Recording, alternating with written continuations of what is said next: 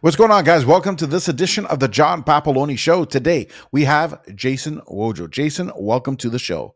Man, I'm excited here. I'm looking forward to an awesome conversation.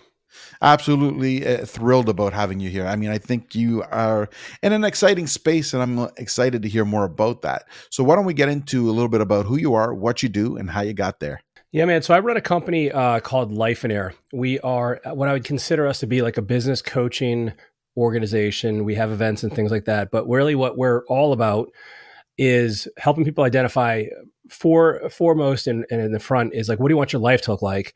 And so then we can talk about business. And so our whole thing is like basically life first approach to business coaching.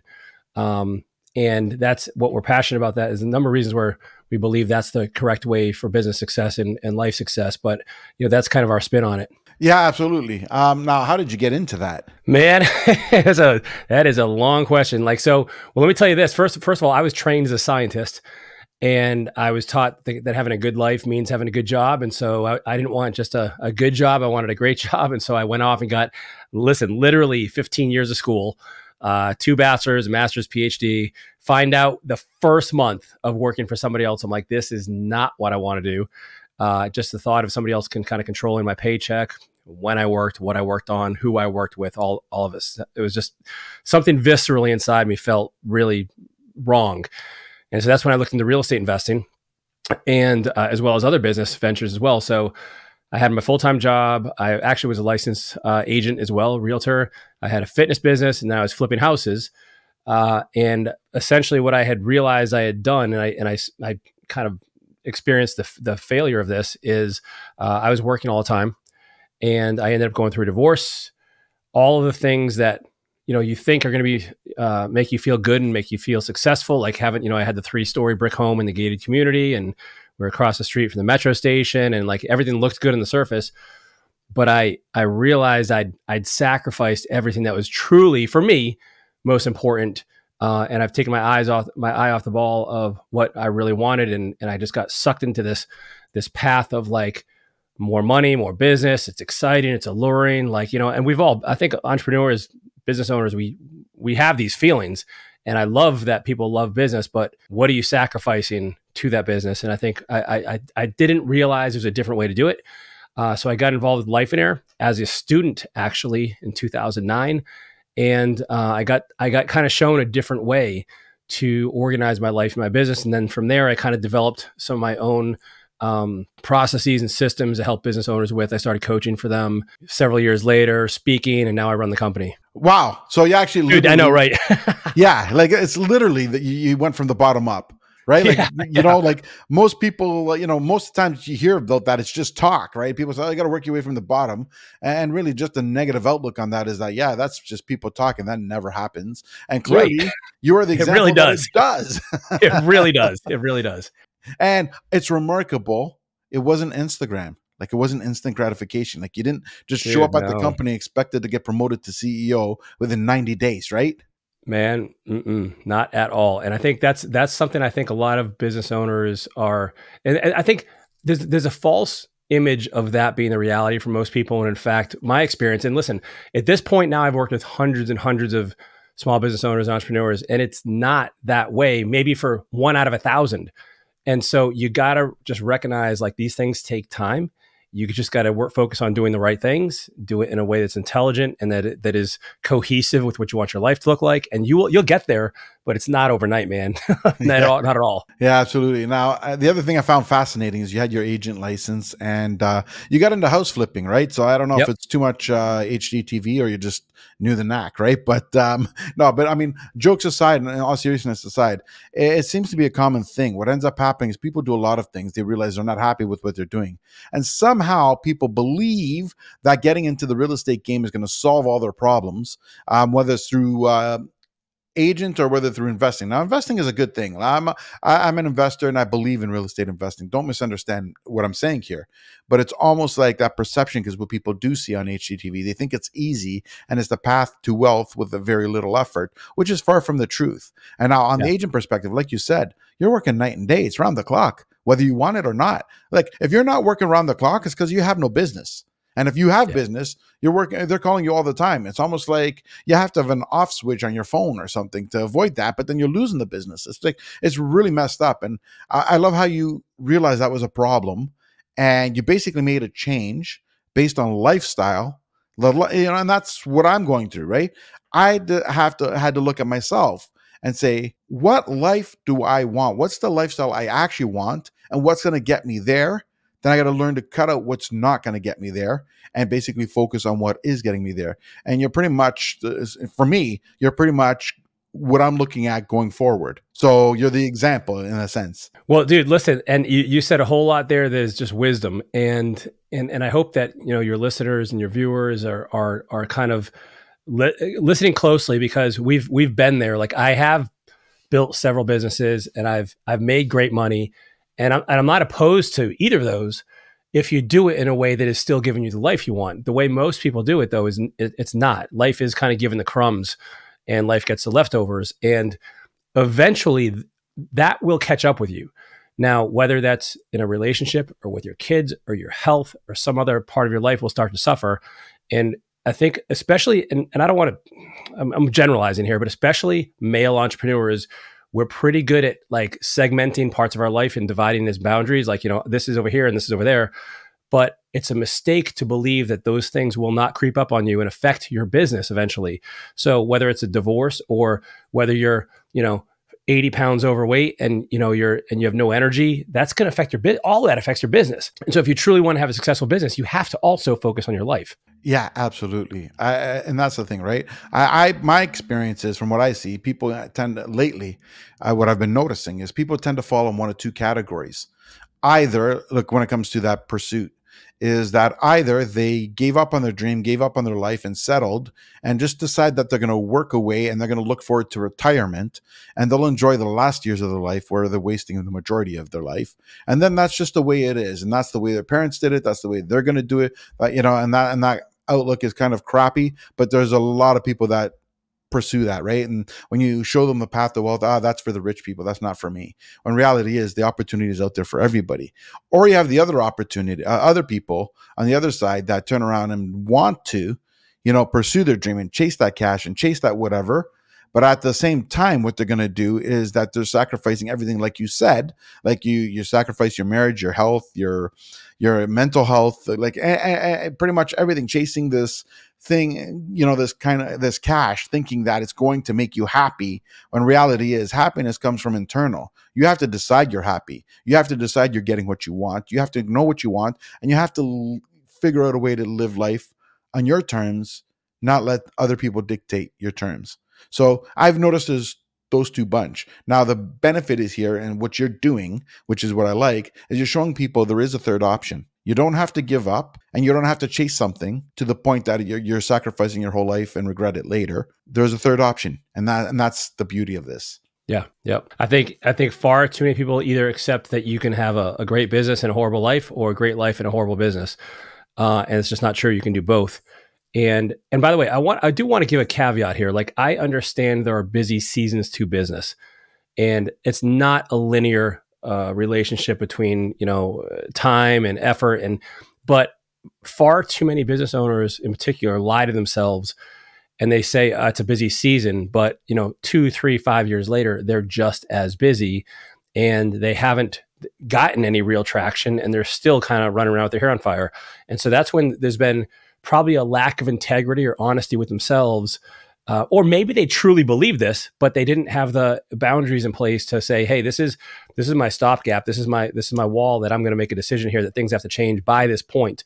You know, many times people only get to that point of realization when they go through a divorce, or after they have a heart attack, or, you know, their kids don't want to talk to them anymore. Like, and that's a painful place to be in, and it's completely avoidable. 100%, and that's not the way you want to learn things.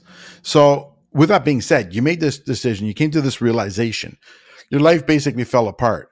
What was was it an easy transition to where you are, or what was the biggest struggles in that transition? Well, I'll tell you, like, so that divorce I went through, for me personally, was the hardest thing I ever had gone through. And I actually ended up living in one of my rehabs while it was under construction on an air mattress, because everything crashed. I literally didn't want to get out of bed for a month, and all my business crashed. And like, so none of it mattered to me. I was depressed, and I didn't really care at that point in time. So I had to start from zero basically. Now, the one thing that I had in my favor is this is where I now had support from Lifeonaire, other people in Lifeonaire that kind of showed me the error of my ways and where I had gone wrong. And in my case, it was like a day late, dollar short, but I still took that with me. Now, the thing that, and this is where like, I think that, and this is important for I like to take full responsibility for things. Like, even though like I can point fingers at here and there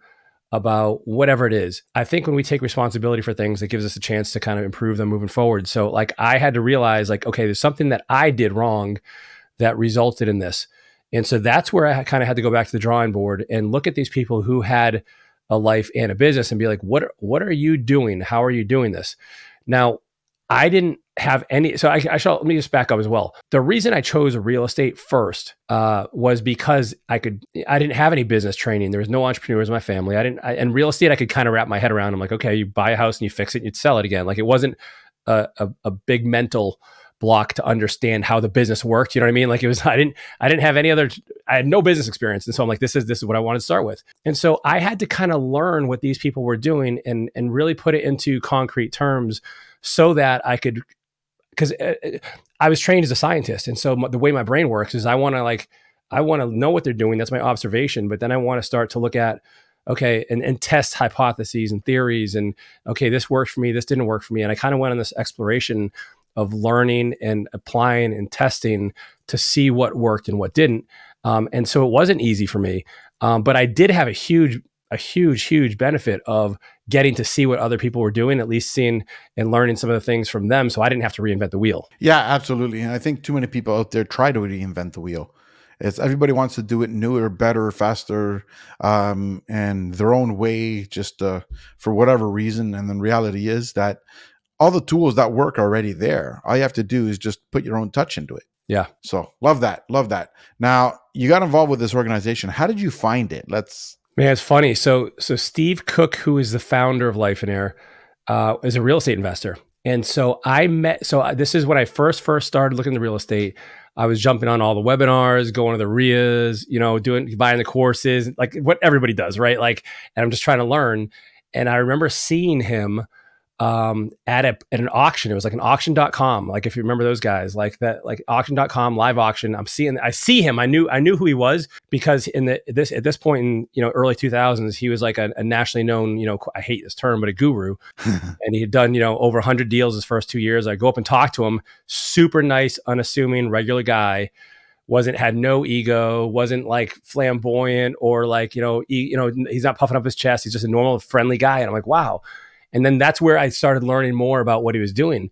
Now, then I got into his coaching program, and then he invited me into this to the level that I got into. It's called Titanium. And I remember him, this was important for me because he got me through that first deal, like that first real estate deal, where it took me 82 offers for that first deal. I told him it doesn't work. This doesn't, maybe it works where you live. It doesn't work where I live. And he just kept encouraging me and kept holding me accountable. And I got that first deal. And so he helped me kind of restructure, not only like how my life, my business looked after that, but also gave me the confidence that I could do this. And so that's how I found him. What I looked a very, very serendipitous like moment where I was at that property auction. And if I, who knows if I would have even continued with them if I didn't have that interaction. Yeah, absolutely. Which brought up another point here, because what you described indirectly is a mentor. Yeah, totally. So many people are quick to dismiss that, but I think it's important. I believe your biggest asset isn't what you know. It isn't why you're doing something. It isn't how you're going to do it. It's really who you're doing it with. Man, that's wise. I'll tell you, I used to hear that, and it kind of went in one ear out the other. And I wasn't in a place to accept that or really. I still thought it was about me and my knowledge, and so I missed a tremendous amount of opportunities prior to that of not connecting with people that could elevate me. To be around those people who could make me better, and of course, like. here's the other thing too, is like, you got to be the kind of person that those people are going to want to hang out with and get to know, and you have to add value too. And but what you just said is such an important principle of success that I think a lot of people overlook that, or they just kind of take it for granted. Absolutely. I did. I mean, I can give you a short story of what happened to me and how I learned it. It's I've always been in the media business, the nightclub business, marketing and stuff, right? I sold my marketing business and I continued in the media business, but I was working in the nightclub industry as well. And I kind of intertwined with that. So I had a company called Click GTA, and it was really like, and Click GTA and Click Radio, where it was is that you had like the online, magazine directory. That was Click GTA. You can find all the events and everything that's going on around in the greater Toronto area of Canada. And it was like, you know, a lot of nightclub events, a lot of events. You could buy even tickets from my site. It was pretty incredible. And I had a component there called Click Radio, which was a radio component. Like, it was the same thing as the FM dial, but you can listen to it through your phone. And this is before apps were a big thing. I mean, back then everybody was using the BlackBerry, but you can actually log on through your BlackBerry, plug it into your car. You know, back then it was on Bluetooth. It was the wire, and you can listen to it in your car while you're driving to the club. And I had multiple streaming points. So whatever club you wanted to go to, you just tuned into the channel on the, you know, through the site, and you can listen to the music going to the club. That's cool. Yeah. So it was pretty decent, but where I'm going with this was that I eventually got into a subscription where I had 100,000 people a month go to my website. So that's 1.2 million visits a year. And my database might have been about 160,000 people on my email list. And on top of that, I had my phone. Whew, I had like 900 people in my contact list. Now, where I'm going with this is that after I closed it down for personal reasons. Parents got sick. I was the one to stay home with them where my siblings were working or whatever, right? So I ended up closing it down because it went from profitable to a loss. So, and I didn't know how long I was going to be out. But so then that's how I ended up getting into the real estate business. Once my dad went to join my mom in the retirement home, they were there. They were thinking, I had to do something, and I didn't know what I was going to do. So my parents were landlords. So I said, well, I'm going to open houses and looking at all these things, not knowing how it works. But I thought, if I'm always there, why don't I do this myself and learn how to make money from it instead of just going to see other people's houses? So that's how I got my realtor's license. But where the lesson came in is at the time, well, I'm not in the nightclub business. I don't need this crap. I deleted all the database, everybody in my phone, started fresh, brand new number, brand new everything. Never occurred to me that these could be important people that could help me get to my goals. So then, I go through the real estate school here. It took about a year and a half. So I go there, and what happens? I go there. First thing the broker says, call everybody you know. And I'm looking at my phone going, well, a little late for that. So right, I really had to rebuild and restructure myself. That is where I learned how important it is to keep your database and how important it is to keep in your network. Man, wow. Yeah, you're like, like this. Right. Wow, man, that's a big lesson. Absolutely. So yeah, so that's how I learned it. And then I read the book, You Who Not How, right? So that kind of just reconfirmed everything we talked about, which is great. So now you're on this path, you got that mentor, you learned that. Now, what about the company? How did that begin? Like, how old is it? And yeah, so company started in 2008, late 2007, 2008. Started off, like I said, as a student, 2009. And then, and then at that point we had two coaching groups. When I was there's two coaching groups. We had a total of probably in the neighborhood of 30-ish members total. And then I came on and started speaking and being a coach, like I want to say 2013, 14. Then I partnered with the founder in 2016. And so as the company's evolved, we added events. We have two events now. That one is focused on life, like how to really tangibly figure out what your life look like. The other one's focused on business, like how do you really create a business to support that life? We have 11 different coaching groups now. We have somewhere in the neighborhood of 250-ish members, and we're introducing some new things here in the next year that I'm really excited for. So I expect that to grow, and so the company itself has been when I first came in. So Steve is an amazing visionary, super smart, very, very, very bright. But there was no systems or processes in the company. And so when I came in, I really had to start from zero and start, you know, bringing on people, developing technology, developing systems, processes, SOPs, to actually make it a company. And so this is something kind of cool. It's been a little bit of a testament to how that's worked is Steve was able to take off 3 months at the end of last year without doing literally nothing in the company. He was still able to collect his full salary, which is was no problem for us, and we didn't even notice he was gone. Like it was like that, and like he's back. I'm like, oh, you're back. Like that's cool. Like, and so that's how like I believe businesses that can create that, it's really special. Like not only in terms of, you know, the freedom that you can experience when you want to take time off. Like for instance, you mentioned, you know, taking care of, you know, aging parents, which is something that a lot of people are going to be faced with. And that's one side of it. And the other side of it is like the cool stuff you want to do that is the more enjoyable things, perhaps like trips and vacations. But if you don't have a business that allows you to do that, like you're kind of hamstrung a little bit. And so that was just, and by the way, like I haven't been able to do that myself yet. So I'm working on that for myself is taking 3 months off. We just hired some new people and I'm kind of making some shifts now, but that'll be something I'm also looking into, you know, here in the next year or so. Which is fascinating. This whole thing is fascinating, right? Like, so you started off and it's grown and now you got into events. Now, was the event something part of the, like, was it something that I was always planned or is that something that sort of developed throughout the process? Well, the first event, the Get a Life Getaway, which is Division 1, there was they had a very, I don't want to say, what's the word, what I'm looking for? A very rough version of this very first thing, like that Steve started with. They didn't even have a name for it yet. We didn't even have the name Lifeonaire yet.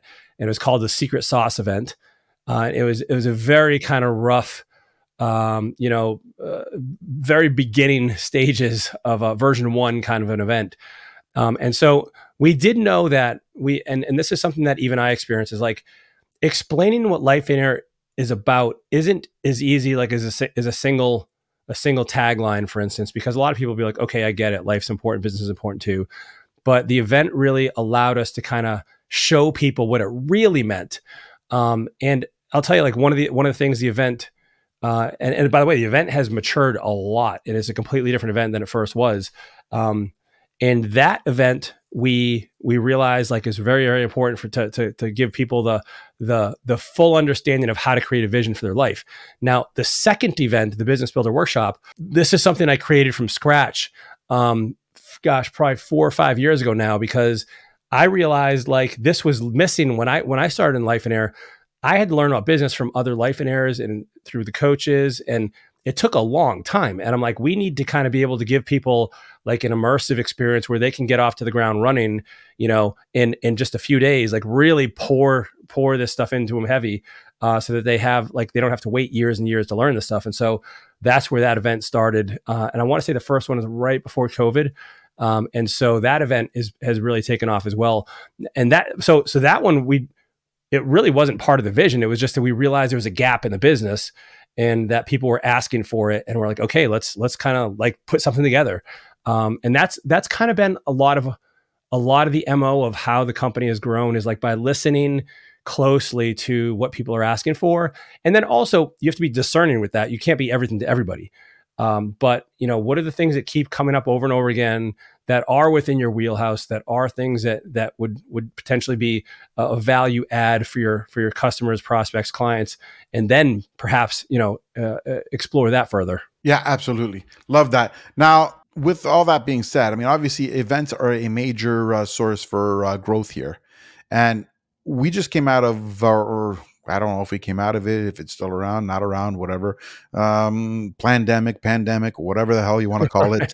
You know what I mean? Like 2020 hit and many businesses closed. Now, when exactly did the event start? And if it started, you know, before that, how did that closure affect you guys? So our event, we did pivot to go virtual. And in my opinion, like, and by the way, we're still going to do some virtual events because we've realized that people have kind of gotten used to staying at home for almost everything. Even whether it's, you know, people don't want to even go back into work anymore. They want to work remotely. So we will do some virtually. So we did do that over COVID and we were able to continue that. In my experience, it's not the same as being in person with other people and the human connection. But the content is there. And so people are still learning. We're still getting a great feedback. But to me, it's not quite a substitute.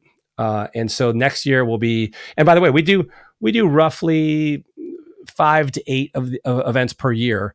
Many of them are where I live in Raleigh, North Carolina, because of this whole thing of a vision we're talking about. Like, I don't want to be on the road 50 or 60 days a year. Like, I want to be with my family. And so this combination of virtual events and the in-person events that are local to me should fulfill that. Yeah, absolutely. See, and you said that exactly right there about people not wanting to go, right? It's, I don't know if I want to, in a sense, it's allowed people to remain introverted versus forcing themselves to escape, that introversion and extroverted. And reality is, it's almost a disservice. I mean, I agree with you that you have to do it because there's certain people you're never going to make them see the way without it. So, but it's one of those things that how much growth are you going to make if you're going to just sit there and do the same thing over and over and over? What do you do though? You know what I mean? Like this is, and like, this is where I feel a little bit of a conflict as well. Cause I'm like, okay, cause we're not going to, it's either we don't reach them at all because they, they're not going to go to a live event, or maybe we spark something here. But at the same time, I agree with you. Like they are missing on part of the experience in my opinion. And dude, so right. Like this is a dilemma. Right. Well, here's another thing, right? Like we're on this podcast and this is a great way to meet people as well. Aside from the education part, which people are getting, it's an opportunity to meet people that you would normally never would have met. Now, where I'm going with this is that we met virtually. Now, a lot of times, especially when I vibe with somebody, I say, hey, let's keep in touch. And reality is out of 10 people, maybe 3 people will actually keep in touch and the other 7 people will just decimate. Now, even statistics and data will show you that had we done this in person and we had that in-person thing, that number changes. It's never 100%, but it's more than 30%. Yeah, maybe it flips, right? Maybe it's 7 out of 10 instead of 3 out of 10. Right, because now when you're in person, it's not just staring at a screen and saying this is cool. You have it, and there's always that chemistry that you have in person where you have the subtle clues that your eyes pick up, whether you realize it or not. And then you realize, okay, maybe we do get along more than I thought. Now this person's different than I am, but I can learn, and this person can learn from me. And there's something there. I mean, there could be a really good friendship, right? Or, or a business relationship of some form. And I think in person, that connection works better. And that's the benefit of going into an in-person event, because it's not just the speakers talking, but it's also about the other people that are there. Yeah. And they're there because they think like you and they have the same goals or similar goals to you. And they want to help each other lift up. So they can help you lift up and you can help them lift up. And you can't get that from a virtual computer. So true. So one of my buddies just joined our program. I'd been on him. This has just been a kind of a weird story, but this guy saw the changes I made in my life. And finally he comes around to like, dude, I need this, please help me. Like, and I'm like, all right. So he gets in, he comes to this event. We're in Raleigh. And I just talked to him the other day and I'm like, hey man, so what's going on? He's like, hey, no, I got to run, man. I have a call with, do you remember so-and-so and so-and-so and so from the event in Raleigh? I'm like, yeah, I kind of remember them. They're not members of Lifeonaire, but they went to the event.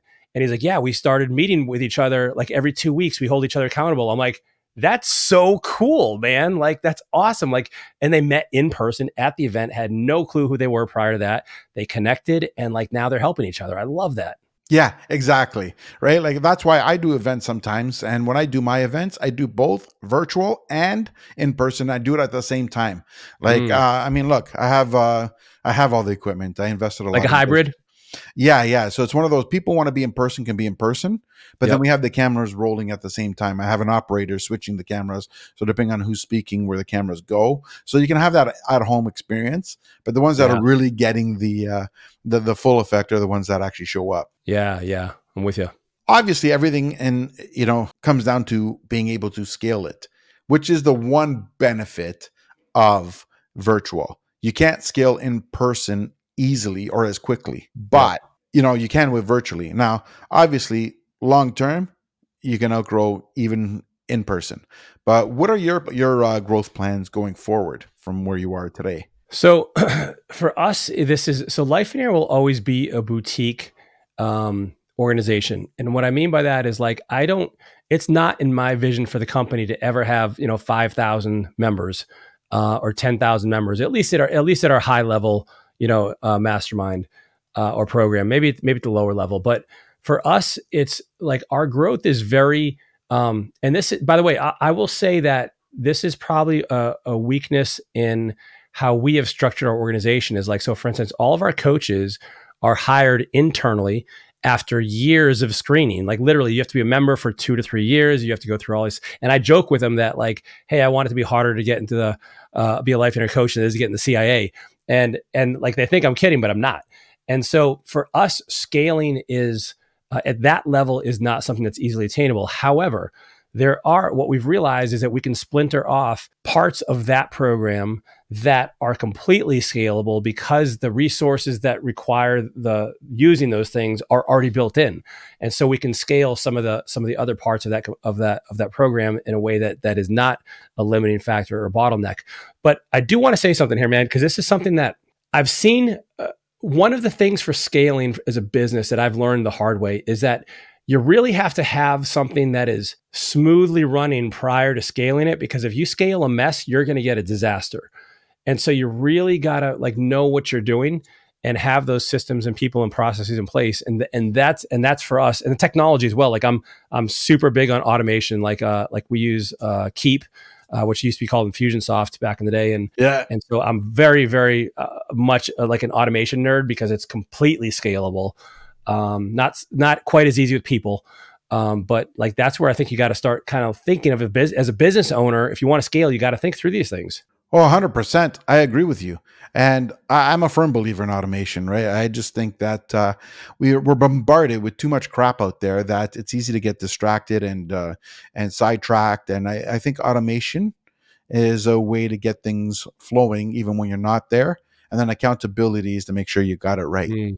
Yeah, I love that. So love that too. That's great. I mean, I love how you're like that boutique part. It gives that, I don't want to say impression. That's the wrong word. By remaining that boutique, you guys know who you are. You know what you're after. You know what you don't want, which self-awareness is, I think that is important in everybody's life. The faster you become self-aware, the faster you can move forward. Dude, you're so right, man.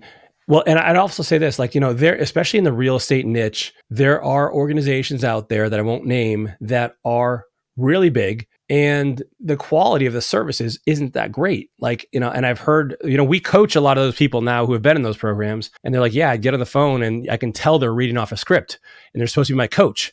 And I'm like, it's probably not what you're paying for. And meanwhile, these programs are very expensive, and they don't give any consideration as to whether this person is actually a great fit. And it's more of a question of like, can we extract money from them? And I just disagree with that for long-term success. And if that's, you know, don't break your integrity or your character to make a buck. And so for us, realizing that is kind of been, I think, the key to our success. And we've been really blessed with a really good reputation in the industry for doing things right. And so it's never going to be a grow at all costs company, because that's not who we are. Love that. Now, I'm going to digress a bit here because you brought up a point how, you know, people call and have that script and all that crap. I'm not a fan of scripts. I don't believe in scripts. The way I look at it is if you have to script, it means you have either A, you haven't practiced enough, or B, you really don't know your product.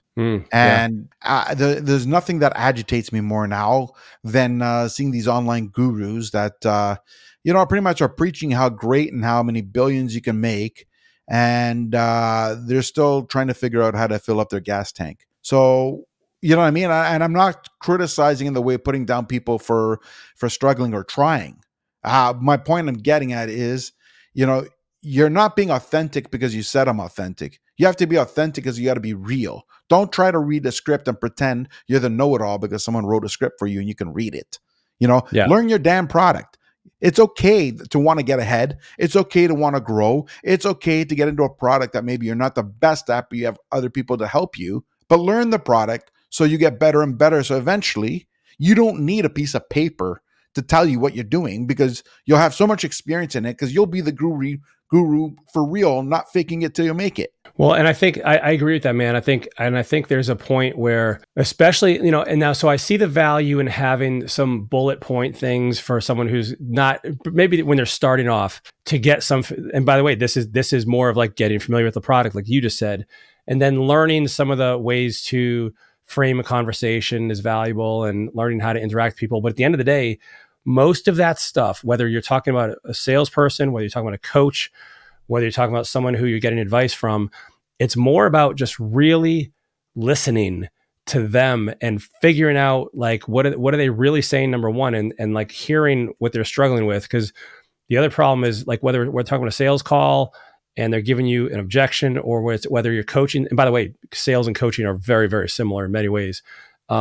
You are really just listening for what this person's really struggling with. And sometimes they don't even know.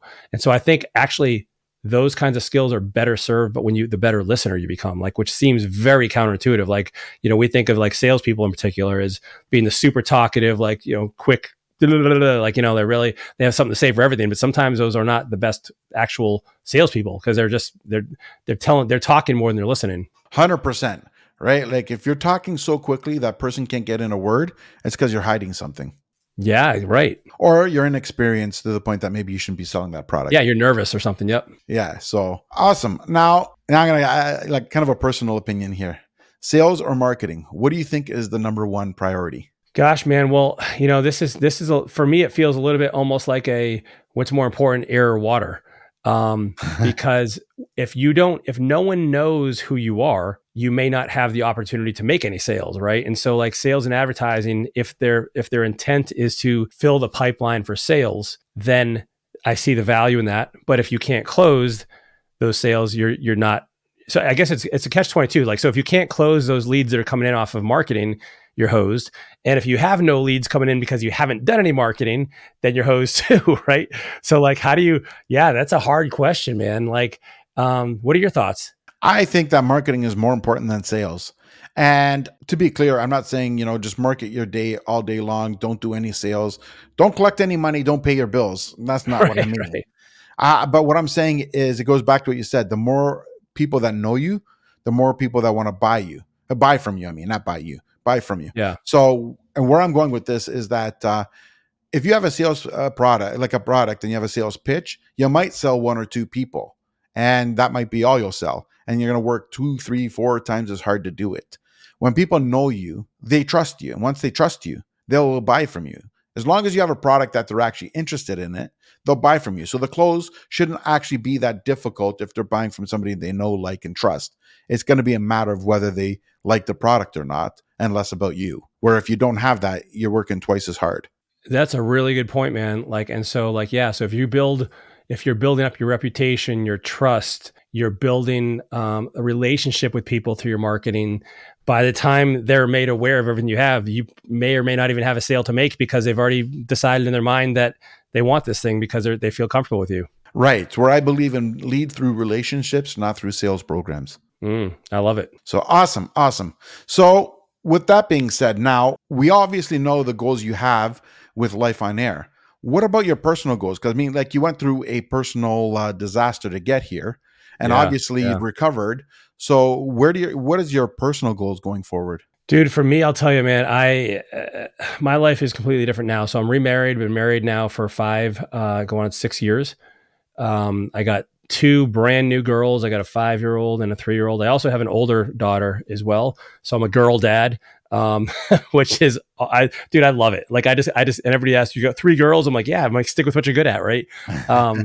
And so like, I have a blast. And for me, like a lot of the biggest things that I do for me personally, I spend a lot of time with my family. That's a huge priority to me. Like, I'm not going to miss putting my girls to bed. I'm not going to miss, like, you know, waking up with them and stuff like that. And so I spend time there. I'm pretty active in the gym. I like to work out a lot. You know, previously I've been in another life. I was blessed with some success in bodybuilding at a national scale. So I love doing that. Plus, man, listen, like, if I'm going to scare away all these guys from my daughters, I got to have some muscles or something, man. Like, I'm not gonna have a chance. Right. Yeah. So I do that. And then for me, like, I'm, you know, I spend a lot of time, like, I play guitar. So for me, it's, I'm pretty much, the places I want to improve in my life probably are more on the fitness side of things. Like, I still got to get a little bit more consistent with my eating. I mean, some people would look at me and think I'm crazy. They're like, you're crazy, man. Like, but it's not about what other people think. It's about what I know about myself and the kind of shape that I want to be in. And so by comparison, some people might be like, oh dude, you're already ahead. That doesn't matter to me at all. Like, so it's all about, I think, living my internal standards, you know? And so for me, man, life is pretty good. That's one area I would improve a little bit. That was my, is the my, you know, the workout stuff and the eating. But everything else, like I'm trying to think here, like where else I'd like to probably read a little more than I do. Like I found myself, getting more into other things than just reading. So that's something I think that I could step up a little bit. And everything else is going fairly well. It's pretty much like my life is, I wouldn't say it's rigid because, all the things I do, I get to do. Like I don't feel like I have to do them. But so like when I look at like what I'm doing, I'm like, okay, you know, I got my quiet time. I go to the gym, I'm doing lunch with friends. I'm going on date nights with my wife. I'm, you know, getting to do all these things. And my wife and I will take trips. Like, so it's pretty good, you know, like, but I also believe in never being satisfied. Like I believe in being content and having gratitude, but never being fully satisfied. I always like to get better in something, right? Absolutely. See, you brought up another point here, right? In terms of, because we've all heard this, oh, you're better than so-and-so, you're done more than most people or whatever. And I think that's someone who gave up on their life making those comments. Mm-hmm. And the reason I say that is because at the end of the day, it doesn't matter how somebody else is doing. Because prime example, if Apple is doing $1 trillion and Microsoft is only doing 900 billion, it doesn't matter to Microsoft that Apple is doing $1 trillion because they're still holding their own weight. And if Apple loses 100 million, that doesn't make Microsoft any better. It doesn't change their outlook or outcome what other people are doing. It just changes the ego. And that's one thing. If you're making ego-based decisions, you've decided you're given up and you'd rather watch other people succeed or fail based on your ego because somehow you feel good or bad depending on who's succeeding or failing. And that's the wrong attitude. I think what needs to be out there is that you have to compete with yourself. You want to be better this year than the person you were last year, and you want to be better next year than the person you were this year. If you're competing with yourself, then you're always going to be in that grateful mindset because you're going to be grateful about how far you've come, or you're going to be grateful that you caught yourself going the wrong direction so you can correct it. Either way, you lead with gratefulness. So true, man. You said a lot of valuable things there. And it's funny, I just had this conversation with someone recently about putting out content, for instance. And for a little while, I was experiencing some difficulties in kind of launching more content online. And someone asked me what was going on. And one of the big reasons for me is like, well, listen, you know, yeah, I've never built a 8-figure or 9-figure company. I can seven figures, sure. But I've never built an 8 or 9-figure company. And who am I to be putting things out there when my goal in 3 or 5 or even a year is to make who I am now obsolete and ignorant? Like I want to look back on who I was today in a year or 5 and be like, dude, you're such a schmuck. Like you thought that was right. And I realized this was holding me back. But then I realized like, you know what? Well, everybody who hasn't built this yet, I can still add huge value to. Now, somebody who wants to build a 10-figure company, I'm not your guy yet. But if I document that journey and then share my experiences with others from a place of realizing that I will get better and I will improve, and that's just what it is, like, then that's the only way to do it, you know? And it was so foolish that I had this thought in a way, because I remember having a conversation with somebody when I was bodybuilding. I had just won a contest. And by the way, it took me 10 years to win that first contest. Like we're talking about this overnight stuff, right? 10 years to win that first show. And I went to this guy in the gym and he approached me, asked me all these questions. I'm like, hey man, when are you going to compete? Because he told me he wanted to compete. I'm like, so cool. When's the show? And he said, well, no, he's like, I'm not ready yet. He's like, I'm not going to step on stage until I know I can win. And I said, dude, with all due respect, you're making a huge mistake, because what you learn in your first show, your second show, your 10th show is what will allow you to get better each time. And then it's the person who waits to think that they're all ready, that has no clue how their body's gonna respond, has no clue how to like get up there and pose, has no clue how to like really dial in your water. Like you're gonna get crushed. And so do it now, do it when you're not, you know, 100% the best ever. And then you just get better as you go. And so for me, that I was seeing that same exact thing show up myself. And so like, I had to kick myself, be like, come on, man, like, you know this. 100%. And that person who's waiting to see will be waiting to see 10 years from now. Right.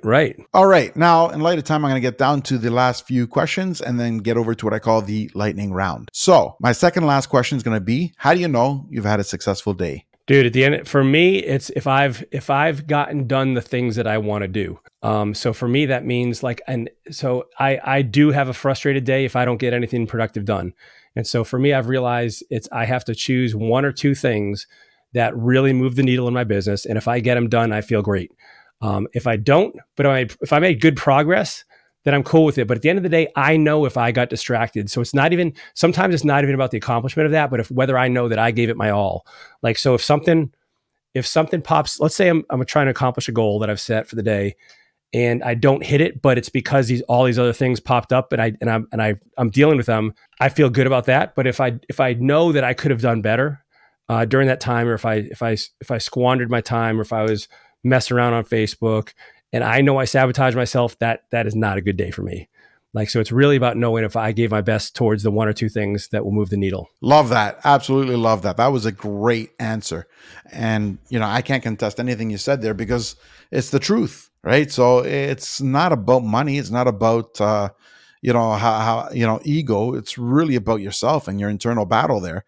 And if you're like, our goals are about, you know, having a better life, being productive. And if we're not feeling like we're productive, then it can't be a successful day. Yeah. Yeah, man. I'm with that. And that's related for me for a successful day for work. Now, of course, like that's separate for like, there's no boxes to check with my kids, but I just love being around them and the silly, goofy things they do. And that for me, that's a different kind of satisfaction, but for in work, for business, that's how I define success. Awesome. Now, last but not least, before the lightning round is, for anybody watching this or hearing this and wants to reach out to you, where would they go? The best place to be would probably just hit up to lifeonaire.com, Lifeonaire, just like the word millionaire, except with life. And you can find out about our events, about our programming. There's a bunch of free content, all kinds of things we share that you can get plugged in over there. Fantastic. Now, let's get into the lightning round with question number one is, what is your favorite food and why? Oof, dude, this is tough. Can I give three answers that I've premeditated? I got filet mignon steak, I got sushi, and I got pizza. Ooh, it is a three-way tie, brother. It is a three-way tie. Awesome. I agree with you, and so far I like all three of those too. Awesome. Favorite travel destination and why? Ooh, for me, it would have to be probably. Gosh, man, I've been to so many cool places. I think the favorite place I've been is probably Sedona, Arizona. Just a very cool place. I enjoy the scenery, the culture, the climate, like, just a really kind of cool vibe to it that I enjoy. Interesting. Favorite podcast and or book? So gosh, favorite podcast for me, and this changes. But, and by the way, like, and even the book question, it changes on what I'm trying to learn about.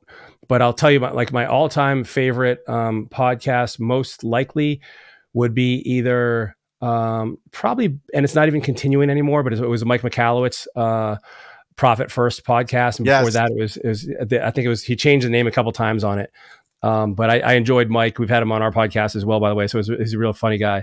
And the book, I would say, this is really tough because if we're gonna go outside of like spiritual realms, which would be the Bible for me, I'm looking at probably Extreme Ownership by Jocko Willink, because it's just such a message of like taking responsibility for your own actions. Yeah, it makes sense.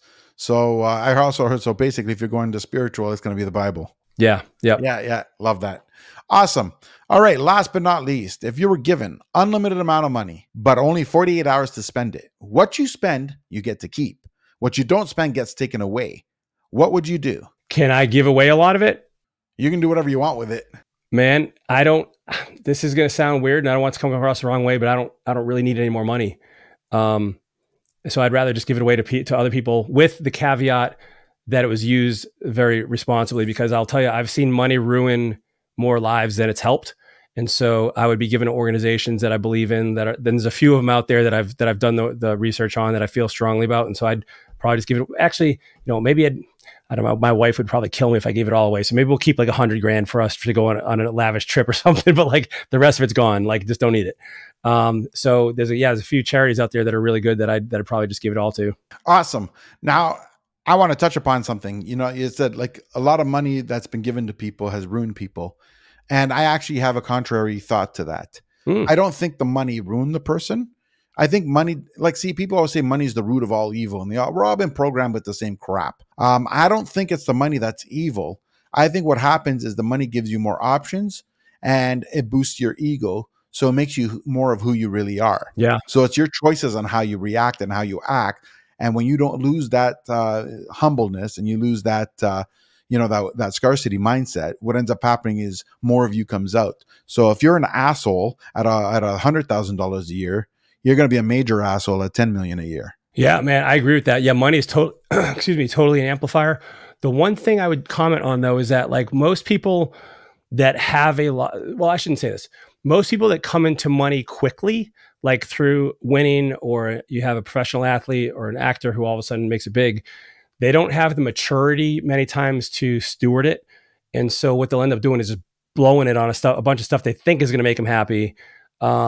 And they end up, basically squandering it. And now they're beating themselves up about it. And like they struggle a lot. And so, right. I think, yeah. So to your point, developing the character, right. Correct. Because money, dude, a lot of money I've seen, to your point, if you're generous, you're more generous. If you're a jerk, you're gonna be a huge, way bigger jerk, right? So I agree with you. I think we're speaking the same language here.